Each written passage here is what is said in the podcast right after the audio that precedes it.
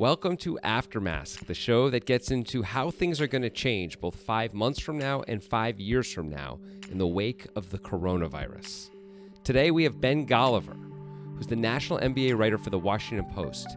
He was also a senior writer at Sports Illustrated, and he co-hosts the Open Floor NBA podcast, one of the most popular NBA podcasts in the world. We're going to talk about all things NBA, what the NBA is looking to do in the short term to potentially get their season back, as well as how do things look long-term for the NBA, and what are some of the worst-case scenarios in the wake of COVID-19. All right, let's get to it. So the NBA suspended their season on March 11th, and there has been a lot of rumblings, especially lately, about if and when the NBA may resume this particular season, the 2019-2020 season. So it looked like for a while they were going to cancel, but now it sounds like maybe they're not. The Athletic is reporting that they're at least considering coming back potentially in a bubble city in Las Vegas. I think David Aldridge is reporting this. What are you hearing about what the NBA might do?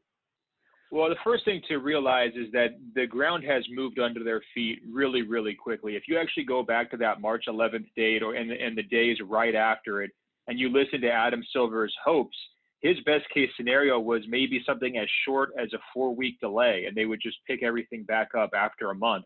I mean, that's what he was initially thinking. Within a couple of days later, the CDC came down with some new guidelines about mass events, and that timeline got pushed out a little bit further until, at least May. And then pretty quickly after that, there was discussion that, maybe June would be the best case scenario.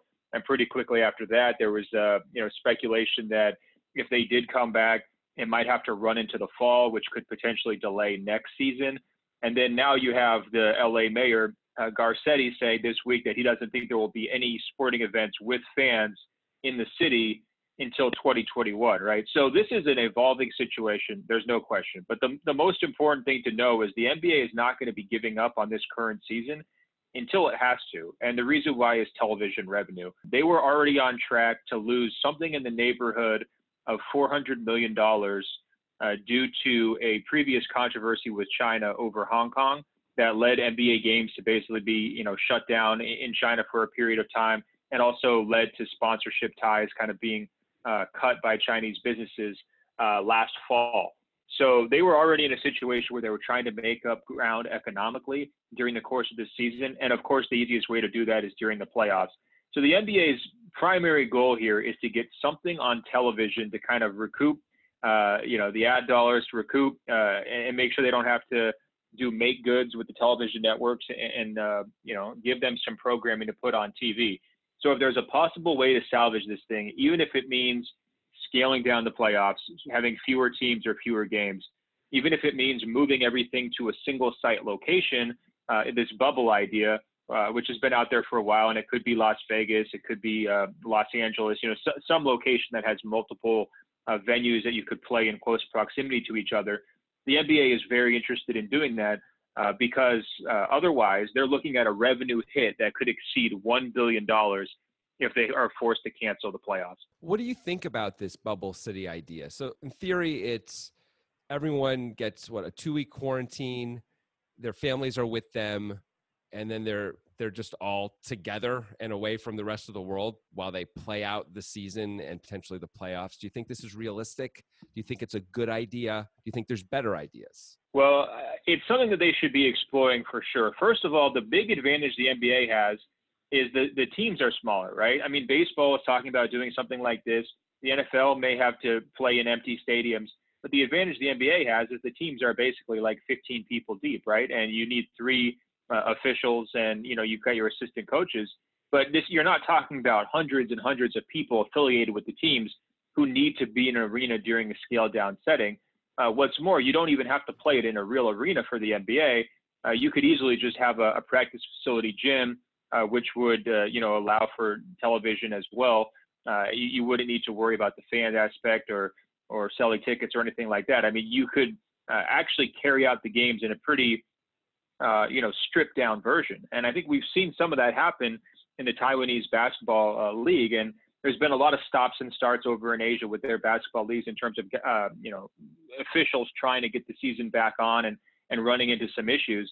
But Taiwan's been successful by having, no fans, by having just as few people as possible, by doing regular temperature checks, and then just trying to keep everybody, as healthy and quarantined and safe as possible. So when you understand that the profit incentive here is in the billion-dollar range, you can understand why, there's a possibility that people would want to get creative.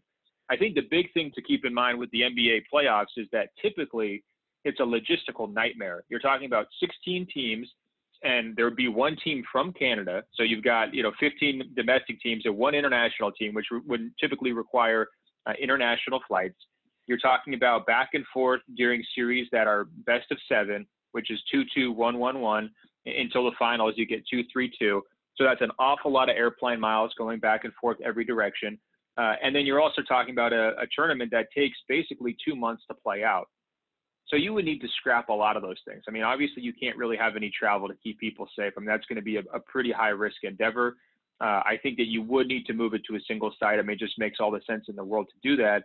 I think you would probably need to strip out some games, either cutting the best of seven series down to say best of five, or just eliminating the first round entirely and just, taking maybe the best 8 teams instead of the best 16. I mean, another motivating factor here is history. The NBA has always crowned a champion every single year of its existence, going all the way back to like the 40s and 50s. So if there is a blank spot in the record book, I think that, that would be something that they're trying to avoid at all costs too. Now, the question is, are the players going to be interested in playing? And here you hear different opinions. And there's teams like the Lakers and the Bucks and the Clippers who were competing for the title, who would play in basically any scenario as long as it was deemed safe. Doesn't matter if they have to play in Vegas or Los Angeles or on the moon. I mean, those teams are going to sign up and play. And you've got some other teams maybe who are not those top flight contenders, who are going to be a little bit more concerned about what are the health factors, what are the logistic factors. Do I want to be away from my family for at least a 6 weeks period, which is probably the shortest version of a playoffs that you could do. And then you've also got teams that were in the lottery, and there's been some talk about trying to, get the rest of the regular season played here. Those teams have nothing to play for. They're not going to be even able to make the playoffs. So you're putting all of them potentially into a situation where they have to go into quarantine at this huge logistical hassle, and there's no payoff. So you can understand why the players aren't completely aligned here. Now, that being said, they do want the money, right? Their paychecks are potentially going to get withheld here going forward.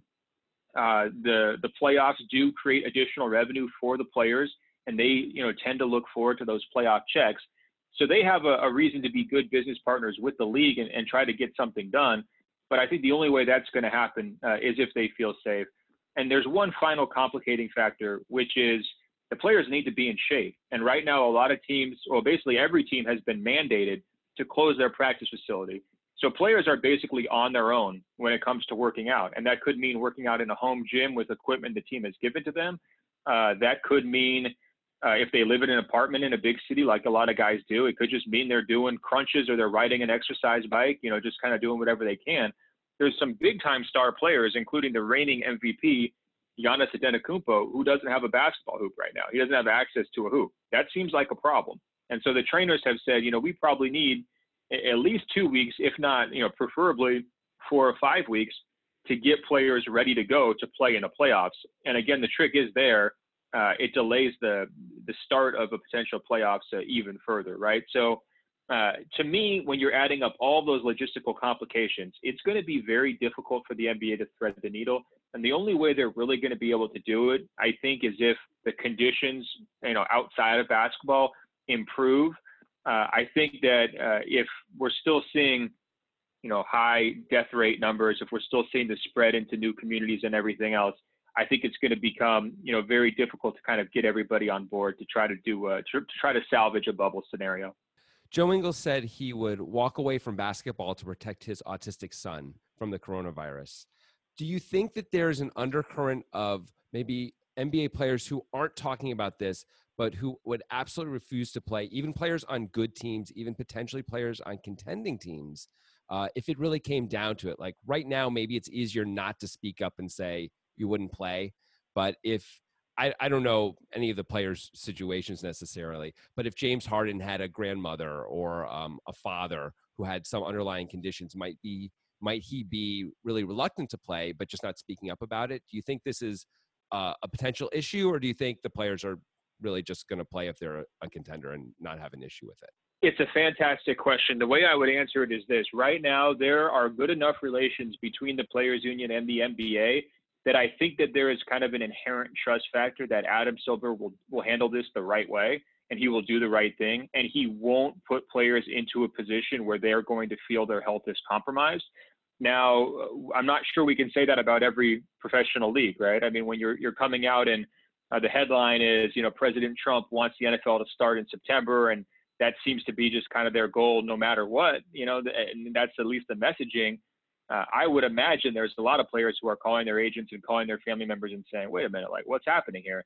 But I think that there is a trust factor in the NBA's leadership. I mean, look, bottom line is, if a player is out there not healthy and they don't have the proper quarantine procedure in place, and one guy gets sick and now a whole team gets sick, that is the worst nightmare from the NBA's standpoint, because eventually they're going to be having to convince fans to come back 18,000 strong into their arenas a few years down the road. And that's not going to be some guarantee where we all flip the switch and everybody feels comfortable going into public again, right? And not only that, they're going to have to convince season ticket holders who have been, you know, forking over hundreds or thousands, in some cases tens of thousands or even hundreds of thousands of dollars per year for their tickets, to make that type of financial commitment again after it's been disrupted for an entire year. Those are very, very tricky things to navigate. And I think the NBA realizes that. You know, you can't force this thing. You can't just kind of put your head down and bull through it and just expect everybody to get on board, because it's going to be such a personal and such a major financial decision for basically every single consumer at some point down the road. I mean, you're talking about the fear factor that a player would have, but imagine how if James Harden's grandmother, and that's what he's concerned about, well, imagine if something happened to James Harden. Are Rockets fans ever going to buy tickets again? How long does it take for them to kind of get over a medical crisis of that kind? I mean, it could be years and years, you know, if not ever. I mean, the distrust would be damaged that badly. So I think that's why you're going to see everybody operating prudently here. You know, I think that they are going to be focused first and foremost on safety. And I hope that that's the message that comes out from Adam Silver here in the next week or two. I understand there's a lot of building urgency, this idea to get sports back no matter what. And, you know, we don't have to worry about, you know, the fans don't have to be in the building. Let's just have something on our TV. And I think ultimately, like, the safety and health of the players has to remain the NBA's priority. And, you know, knowing Adam Silver and how he's conducted himself over the years, I feel like he's a very rational guy who understands that he could do a lot of damage to his league if he rushes things back. When NBA players get the coronavirus, and I think there's been between 5 and 7 known cases of it, they've all bounced back. They've all been perfectly healthy. It hasn't been an issue for any of them that we're aware of anyway. At the same point, there have been players in the past who have had severe underlying conditions that no one knew about. I'm thinking of, like, Reggie Lewis, who died of an enlarged heart back in the day. And people didn't really know that was coming. I guess there was a year-long period where they had to sense that he had some issue, but he'd been playing in the NBA for several years before they found out that there was even a problem. There's a chance that an NBA player could get the coronavirus and die, which is something that, it's probably a very small chance, but there's enough players and there's enough potential underlying conditions that we just don't know about, that at least could happen. If something like that were to happen, what do you think the fallout would be in that case? Well, that's a very, very dark question. I'll be honest, I haven't spent a lot of time thinking about that. What I would say is there was a real wake-up call when Karl-Anthony Towns' mother was placed into a medically induced coma, and then she unfortunately passed away about a month later. But you're right that the sentiment around the league and in basketball circles was that this is a horrible disease, but this isn't something that could kill guys, because they're all young, they're all fit, and everyone who had it was either asymptomatic or was able to get over it within, you know, a 1 to 2 week period in terms of the public cases. And I think the NBA players actually did a pretty good job of coming out and filming public service announcements, trying to spread awareness about the disease in general. But I do think that there was kind of a sense of false security, this idea that, okay, it can't touch athletes because these guys are in the prime of their health and they're younger. They're not, the typical high-risk candidate for this particular virus. But I do think that Karl-Anthony Towns' mother, her death hit home for a lot of people. I mean, this is a franchise-level player, a multiple-time All-Star, someone who Minnesota has been building their entire team around. And going forward, he's, you know, their North Star as an organization.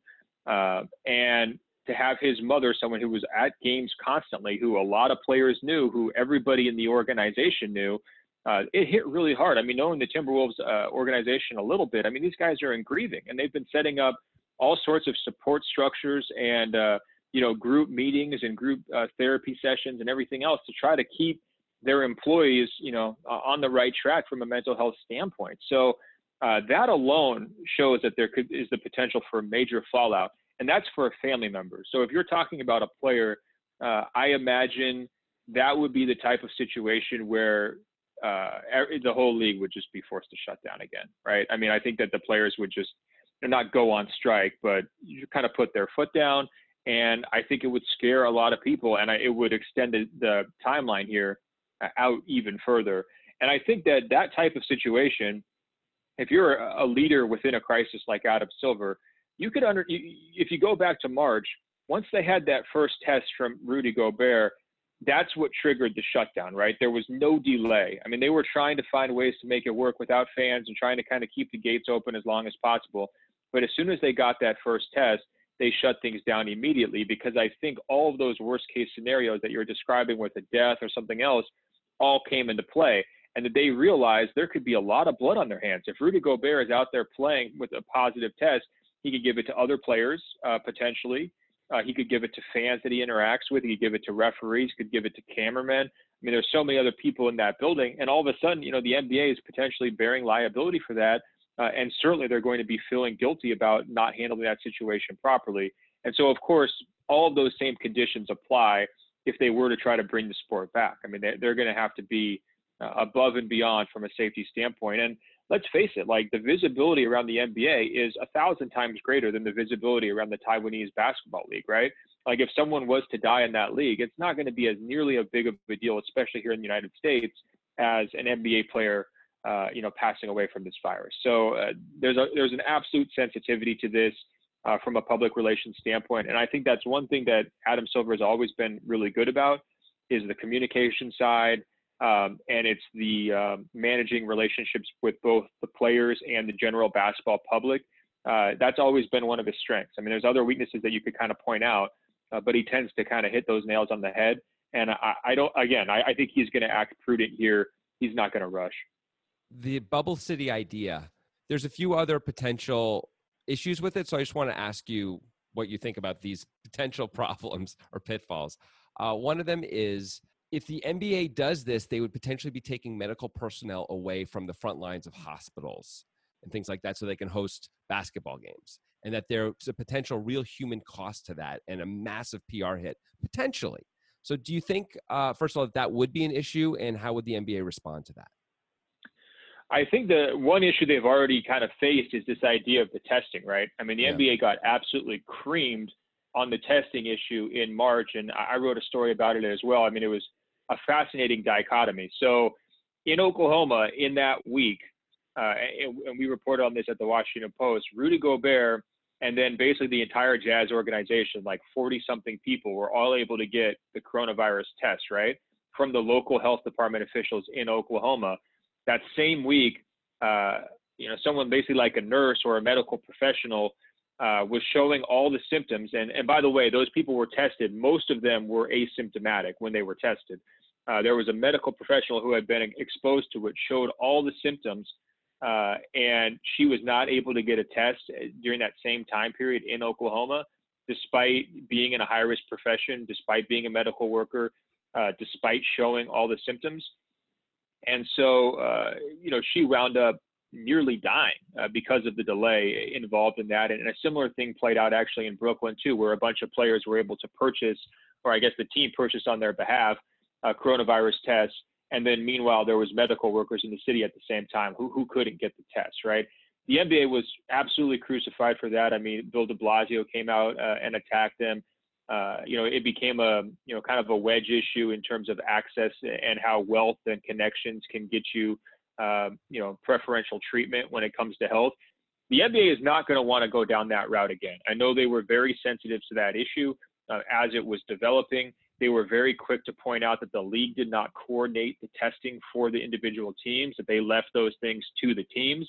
And they were also trying to clean things up and basically say everything that happened in Oklahoma was decided by the local health authorities there. It wasn't, wasn't from pressure from an NBA team or the NBA league office or anything else, right? So they understand that's a major public relations question. And it's also a major ethical dilemma. Do you take away these medical professionals? I think their hope would be like when they launch this thing, or if they do launch this thing later in the summer, because we're still months away from this ever being a reality, right? That at that point, there would be more widespread testing.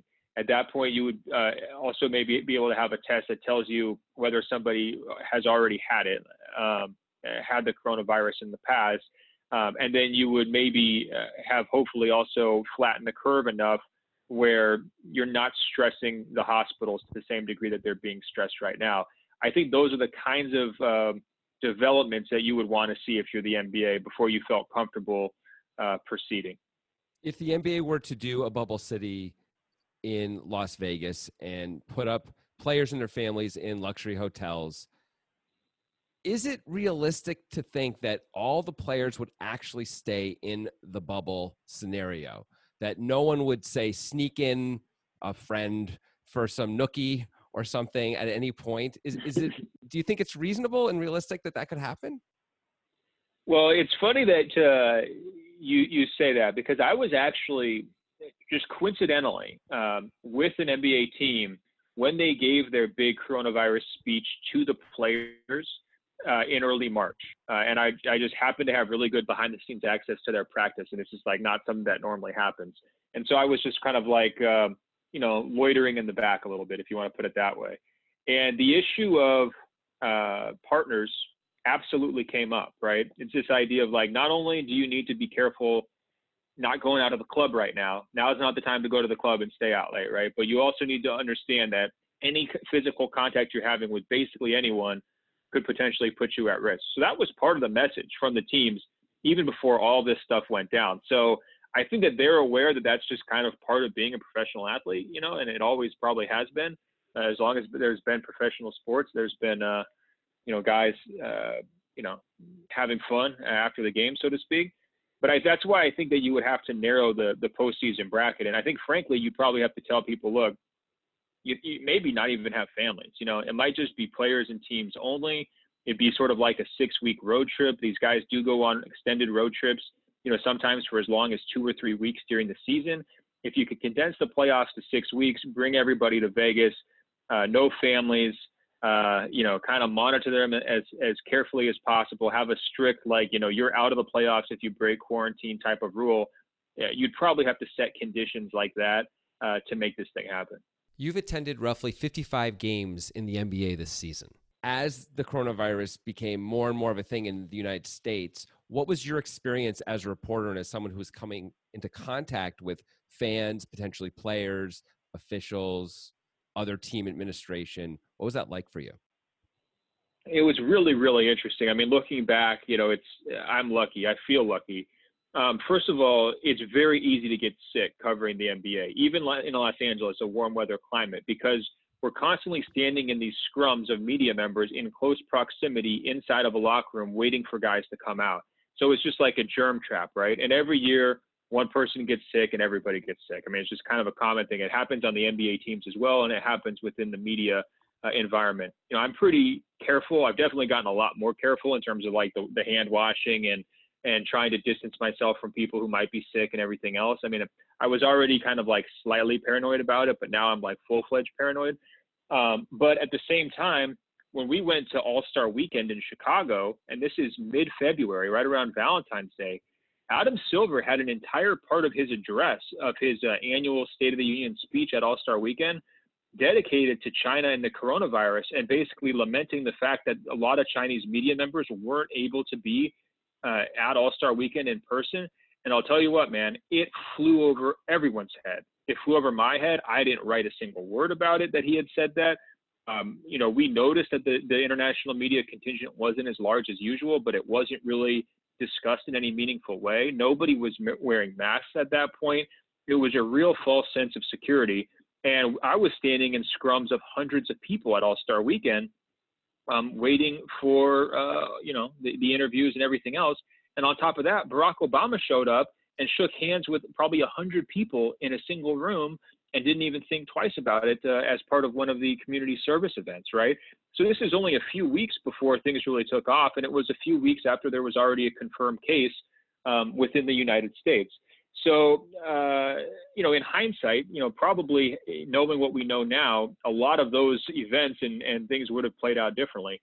Now, in terms of the days leading up to the NBA shutdown, I was actually on a flight, less than a week before the NBA shut down, going to a different market to do a story. And I was nervous going out there, but I was talking myself into it. Hey, this is going to be okay. It's your last story probably before things get shut down. So, just take care of business, stay safe, lay low, and then come home. As I was doing that story, I'm posting things on Instagram from the city and everything. And actually, I went to Johns Hopkins University for college. And a lot of my former alumni classmates were messaging me saying, like, what the heck are you doing flying around the country right now? Are you stupid? And this is like, the second week of March, basically. And they're sending me information saying you need to get home, et cetera, et cetera. So, I laid low throughout that trip, came back home and started to kind of spread the word. I actually have a podcast that I was hearing from people in Italy and a few other countries just saying how bad it was over there. And so then I kind of turned myself into a little bit of a broadcaster of, hey, we need to be social distancing and laying low and that kind of thing. This is all happening sort of in real time very quickly, but the NBA still hadn't shut down yet. So before Gobert's positive test, which was on a Wednesday night, the next night was scheduled to be a Lakers-Rockets, a big time showdown game in Los Angeles, nationally televised game on that Thursday. So if Gobert doesn't test positive, I would have had a real dilemma of, do I go to this game knowing that it's not safe, knowing that, Northern California, San Francisco is already trying to keep fans out of the Golden State Warriors games, knowing that the governor of Ohio is telling people, hey, we're not going to be able to have Cavaliers games here with fans, and understanding that the risk factor is starting to get real. I think that professionally I was going to feel fairly obligated to go cover that game. And then what do you know? Multiple Lakers players wind up testing positive for the coronavirus, in the ensuing week or two after that fact. Now, that game never took place because the NBA suspended basically, the previous night because of Gobert's test. But to me, that's kind of one of those crazy what ifs, is that if that test hadn't taken place, I would have been walking right into what we know is a germ factory. And covering a team that we know had multiple test cases, and players at that point were probably asymptomatic carriers. And, it's very scary. And I'm not alone. There's hundreds of people who cover the Lakers, and there's, 18,000 fans who go to every single one of their games. So, in some respects, we're all very lucky that a positive test came through when it did, because that was sort of the tipping point moment, not only for the NBA, but for all of sports. And I think for American society at large, too. Seton Hall University put out a study about a week and a half ago now, where they asked Americans, and just a representative sample, of course, but Americans when they'd be comfortable coming back to sporting events. And they specifically, the question was, if there was not a vaccine yet developed or available, would you feel comfortable attending a sporting event? And 72% of Americans said they would not want to attend a sporting event, although 12% of that group said they would if there was social distancing that was maintained. Now, when you drill down a little farther, they also asked specifically people who self-identified as sports fans. And even of that group, 61% said they would not attend until a vaccine was available. What do you think that means for the NBA's 2021 and 21-22 seasons, when by most accounts a vaccine is at least 18 to 24 months away from being widely available? Well, I do think that most of the attention that we've paid, especially as press, towards the NBA's dilemma has been about sorting out this current season that's kind of hanging in limbo. But even going back to March, when I was talking to team officials, they were already acknowledging a month ago, next season could be altered, right? Either it could be delayed or we could be playing with no fans. So they were already looking ahead to that as a fear factor. And that's a big deal. Now, keep in mind, though, most of the NBA's revenue at this point comes from its media rights deals, right? So they're not completely belly up financially, as long as they're able to put something on television, they're going to be okay and able to get by. The gate revenue helps. I mean, most teams make between $1 and $2 million per game every time they host a game, whether it's ticket sales, merchandise, parking, and everything else. But it's still a smaller slice of their overall pie than the digital rights and media rights deal. But in terms of fan behavior, I've asked myself this question because it's a little bit different. I mean, the obligation for me when I was weighing whether to go to that Lakers-Rockets game was, do I do my job, right? And it's the same thing, like, am I an essential employee, basically, was what I was asking myself. And I think most people would agree that I'm not. The world's going to function just fine if I don't watch a basketball game. But I think that the question for people who are answering that Seton Hall survey is different. It's, is this going to be a fun diversion for me? And am I going to enjoy this event like I normally do? Or am I going to be, risking my life? And that's a completely different question. I'm a big Michigan football fan, and I love going to the Big House. And for years, I have always, spoken proudly about this idea that, Michigan, okay, we might lose to Ohio State every year, but at least we have the biggest stadium out there, right? We can say we're number one, right? The idea of going to the Big House right now for this upcoming season, it's something I look forward to every year. I make a trip out there. Basically every single season, with one or two exceptions over the last 10 years. There's no way, even if they're playing football games with crowds, that I'm going to be going this year. It's just not going to be worth it. The risk-reward calculus is just totally off from a fan perspective. And I guess I would ask you the same question. Like, can you see any scenario where you would go into an arena for fun in the next, 12 to 18 months, or even shorten it down to, say, 6 to 12 months? I just think the fear factor, the legitimate fear, factor, and the concern and the risk reward ratio is just off. I mean, we go to sporting events as a diversion, as a break from the norm, as a chance to just kind of collect with our fellow fans and have a good time. And those things are going to be very difficult in a social distancing situation, or just very difficult to kind of get over the mental hurdle of it. As long as you're truly processing the risk factors here, and you're not in denial about the disease, I don't see how you can, walk into a stadium in good conscience. What do you imagine is the worst case scenario, one of the worst case scenarios for the NBA a few years down the line? Like, what do NBA games look like? What does the NBA have to do if things are go sort of in a way that maybe Adam Silver and the NBA owners are dreading? So I think the worst case scenario for them is that the disruption of just going to games constantly, having fans who are regularly attending games as season ticket holders, winds up being so long and so significant that they lose just a massive portion of their season ticket holder fan base. And those people are important. Now, obviously the digital right deal is most important, but if you're talking about, especially for small market organizations who don't have amazing local TV distribution deals, all those fans coming in the gates matter, and they've worked really, really hard to cater to those people for decades, in some cases, to keep them loyal. And Portland's a great example of this, growing up in the Portland area. I mean, everybody knows the Golden Girls, the four ladies who, travel on road trips, and they've been season ticket holders for 40 or 50 years and everything else. Those kinds of people keep the team in business, right? And if you have some, significant percentage of season ticket holders who are like, you know what? Now that I didn't have to spend $5,000 a year on season tickets, and I put this money towards whatever it might have been, I don't miss it as much. Or if they're saying, rather than going to 41 games a year, I'm okay if I just buy tickets here and there on StubHub and go to 5 games a year. I thought I would miss the experience more than I did, or it's just no longer part of my routine, or I'll wait until the team is good. I mean, it's really a habit, season tickets, right? I mean, it's a yearly cycle. You're buying them, you're putting your money up front at a certain time every single year. They lock you in. It feels sort of like a club membership. A lot like the gym. If you get locked out of your 24-hour fitness for 6 months, are you less likely to go back once it reopens? Probably. It's just, a fact of life. So I think that's going to be one of their biggest concerns, is that even when everything is deemed safe, right? Maybe there's a vaccine. I think you're going to see a lot of teams, especially teams that are losing teams, and especially teams in sort of smaller markets, struggle to lure fans back. And that's a real problem, because the NBA already has this perception that there's the haves and the have-nots, and it's not necessarily a level playing field.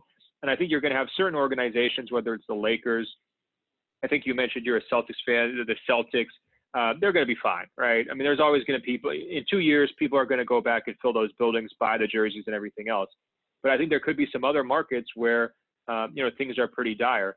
Another thing to watch out for from a worst case scenario is, are there going to be insolvent owners, right? I mean, I'm sure you've seen the headlines about Houston Rockets owner Tilman Fertitta, where he's furloughed, you know, tens of thousands of employees from his other businesses because they're casinos and restaurants, where he's, you know, actually been out there searching for a $250 million loan at a 15% interest rate, which seems absolutely insane to basically anyone, but that's already his level of desperation, you know, 1 or 2 months into this thing. What does he look like in 6 months, right? Is he forced to sell the team at an enormous loss because he has no other choice? And again, you're saying speculate, so I'm speculating with this kind of a thing, right? But there are a number of NBA owners whose you know, normal businesses are going to be impacted. The owner of the Miami Heat happens to run Carnival Cruise Lines. Well, that's going to be a problem, right? I mean, that's where your money's coming from. That's going to be an issue. And there's other cases along those lines. So I think for the NBA, the worst case scenario is they have a number of owners that basically have to get replaced. Those teams have to be sold. They have to broker those sales. And then in some cases, whoever's buying those teams may want to try to relocate them or do all the kinds of stuff that really shakes the NBA up. And that would get to be, you know, a very tricky situation. They could absolutely see an erosion of their season ticket holder fan base. It's possible. And then the television viewership numbers is interesting too, because the NBA has been in a real transition period where their TV numbers have either been flat or gone down, and their streaming numbers have increased slightly, but not enough to compensate for the loss of television viewers. And a big part of that is because of people who are cutting the cord. Well, certainly I know when there's tens of millions of people who are filing for unemployment, there's going to be a lot more cord cutting going on here over the next 6 months, right? And most people who cut the cord don't uncut the cord. They don't go back. So I think you could also see a situation where the television viewership numbers dip as they're trying to, you know, scramble together a product in a bubble, or maybe they're trying to play games without necessarily the full fan experience or the full arena experience. And then that will wind up impacting the NBA's next media rights deal, because if the viewership numbers aren't as good, the media companies aren't going to be forced to bid as much. Those media companies might not have as much money themselves because they haven't been able to sell advertising dollars off of the live sporting events. And so you could see a situation where, you know, the projected revenue the NBA was going to make off its media rights deal, you know, 5 years from now is significantly lower as well. Now, if that would happen, you would see the salary cap drop. There would just be less money, and you would see player salaries decrease, and there would be less money there. And what I would say, that would be a huge deal, because the NBA has basically been on a steady increase of growth since the 1980s, which is kind of the modern era of the NBA. With 1 or 2 exceptions, the league salary cap has gone up every single year. If you look at the last decade, it's been like the ultimate bull market. I mean, the salary cap has skyrocketed. So what you're seeing here is a situation where this coronavirus crisis, especially if it drags on for 18 months and it scrambles things like I'm describing, could actually sort of tilt the NBA's growth curve in a meaningful way and send it back into a period of stagnation or even worse. So I hope that's dark enough for you, but I think I painted, you know, a fairly realistic long-term scenario if this situation does not find kind of an equitable resolution here, like in the next 12 months. When it's finally time for fans to come back to watch the games in person, and this is true certainly, as you're saying, for the media as well, which you're a member of, will the NBA need to take any particular measures to earn the fans' trust back, or even your own trust back, so you feel comfortable attending the games? Well, I would certainly want to hear, like, here's our plan, right? Here's the, you know, the safety proposals, and especially if there's no vaccine, you would want to know that. I think that the NBA is very focused on customer retention right now. If you look at even what they're doing with this horse tournament, which I'm not sure if you've seen that on television, you know, they just basically have people kind of live streaming from their front yards, and they're shooting hoops and everything else. And I think a lot of people on Twitter are kind of making fun of it and saying, oh, this isn't a very high quality product. They don't even have good cameras. Like, that's not the point. The point is just to kind of remind people and consumers around the world that basketball still exists, that you still love these stars. Here's Trey Young with his beautiful smile. Here's Chris Paul with his, you know, edgy personality, just like letting people know that these guys are still out there. And that's a big part of the problem right now is the customer retention. And that's across every industry, not just sports. You know, I mean, you can go through tech, you can go through the financial companies, you can go through restaurants. I mean, everybody else is just trying to remind, you know, customers out there that they still exist, you know, despite this crisis.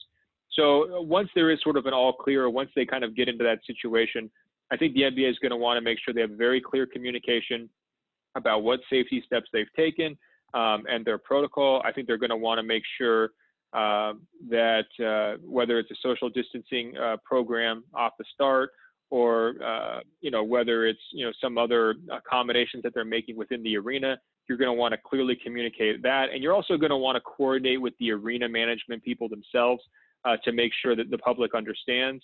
You know, I've heard some things like restaurants are going to need to be spaced out so there's not as many people kind of sitting on top of each other. I mean, who knows? Maybe parking garages are going to sort of, you know, find themselves in a similar situation. You know, I've heard one proposal from somebody that says, well, you know, maybe you're only selling 5,000 tickets in an 18,000 seat arena. It's almost like the airlines where they're not selling middle seats, right? I mean, are those the kinds of things that would make, you know, customers more comfortable? I mean, I think for me, you know, if they're holding a game, I still have enough trust factor in the NBA officials that it would be a safe environment to hold it after everything that they've gone through, because they obviously have a lot more to lose than just about anyone from a financial standpoint. But the main thing would just be the communication factor of what steps they've taken and you know, how they're trying to protect people. Are there any other angles on this that I haven't asked you about? I mean, the other angle to consider here is the college athletes coming in for the draft, because this was seen as kind of a weak year in terms of the talent of young players coming into the NBA. And so now players who were previously weighing that decision would have the option of potentially going back to college, waiting a year, making themselves better players, and then declaring for the draft, right? And I think, unfortunately, what you're hearing from the NCAA level, I should say fortunately from a public health standpoint, unfortunately from a player standpoint, is that they're probably not going to be having athletic events on campuses if students aren't allowed back to campuses. And that's a huge hiccup that professional leagues don't have to deal with, right? Because to me, it's very difficult to see how you're going to have 20,000, 30,000, you know, however many undergraduate kids back on a campus safely in dorm rooms and everything else. I mean, again, that's just a germ factory, right? So that probably means that, you know, the college basketball season is going to be in jeopardy. It certainly, to me, means the college football season's in jeopardy. And so in that scenario, if you're a player who's sort of weighing his options, go pro or go back to college, if going back to college and playing isn't an option, and going back to college and just, you know, getting to have the on-campus experience isn't an option, that's pretty much going to force your hand in some cases. And I think you're going to see a lot of players declaring for the draft, whether or not they were like sort of super highly regarded prospects, just because of this crisis. And to me, that's unfortunate because it could change their lives. It could change the direction of their careers because of this. And it could rob them of some college experience maybe that they wanted. And so, I mean, that's tough to think about. And then the other question is, like, you know, as the NBA keeps its season on hold, the draft is on hold, summer league is on hold, all these other events that the NBA, you know, typically has tied to a certain calendar are all now up in the air, and nobody really knows when they're going to take place. And certainly the draft, which usually happens in June, is expected to be pushed back until at least August at this point. So, you know, aside from the current players, there's an awful lot of people who are being affected by this, including younger prospects.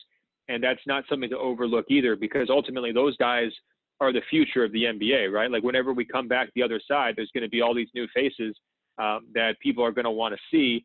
And they're in the middle of a, you know, kind of like a midlife crisis or a real traumatic period themselves. Great. Ben, thank you so much for coming on the show. It's been fabulous having you. It's my pleasure.